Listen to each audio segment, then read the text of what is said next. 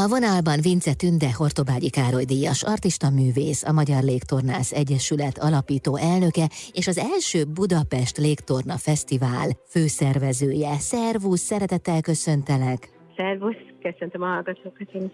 Tudod, mi jutott eszembe? Hogy az a furcsa, hogy eddig nem volt Légtorna Fesztivál. Hát hogy, hogy? Hát azt gondolom, hogy mindennek eljön az ideje, és ma illetve mára lett annyi tehetséges gyerkőc az országban, hogy most már érdemes egy ilyen hatalmas kétnapos légtorna fesztivált szervezni, rendezni, ami majd március 19-20-án lesz a fővárosi nagycirkuszban.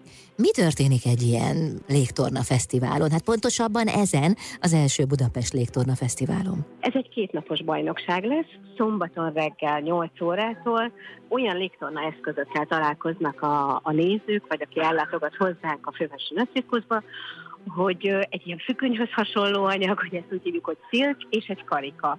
És ezen mérik össze a tudásukat reggel 9-től a 9-től 14 éves korig korosztály, majd megyünk fölfelé, és kora délután már a 40 pluszos kategóriára is sor kerül.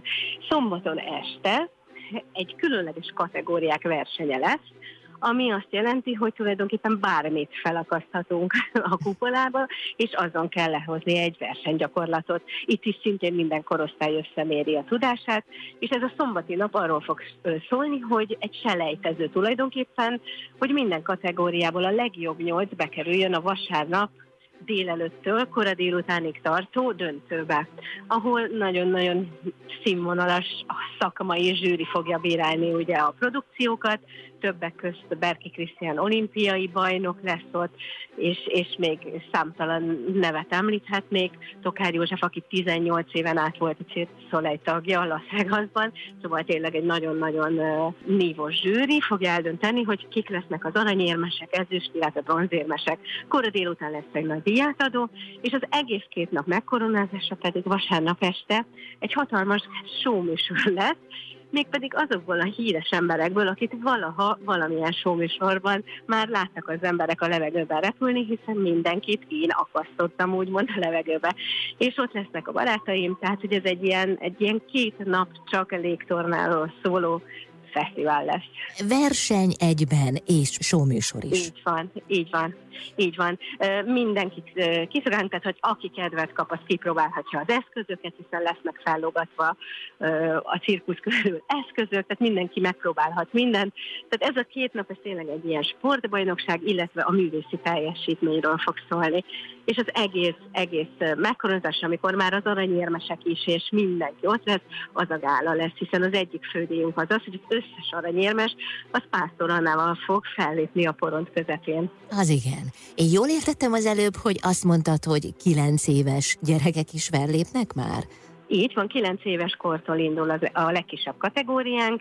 Nagyon sok tehetség jelentkezett, hiszen már zajlanak ugye a nevezések, ami videóval történik, az ország minden pontjáról jönnek hozzánk, és tényleg elmondhatom, hogy a legkisebb faluból is neveznek, teljesen meglepő módon 40 pluszosok is bátran indulnak, és tényleg szuper produkciókat küldtek be már most. Van felső korhatár? Nincs, nincs. Az utolsó a senior kategória az 40 plusz, tehát bárki, aki kedvet érez, akár 60 pluszosan is, nyugodtan szeretettel várjuk. az esemény tehát az első Budapest Légtorna Fesztivál március közepén lesz. Tünde, köszönöm szépen a beszélgetést, remek versenyt és showműsort kívánok, mi pedig visszatérünk még erre a jövőben. Köszönöm szépen. Köszönöm szépen, szeretettel várunk mindenkit. Vince Tünde Hortobágyi Károly Díjas, artista művész, a Magyar Légtornász Egyesület alapító elnöke, az első Budapest Légtorna Fesztivál főszervezője volt a vendégem itt az Intermedzóban.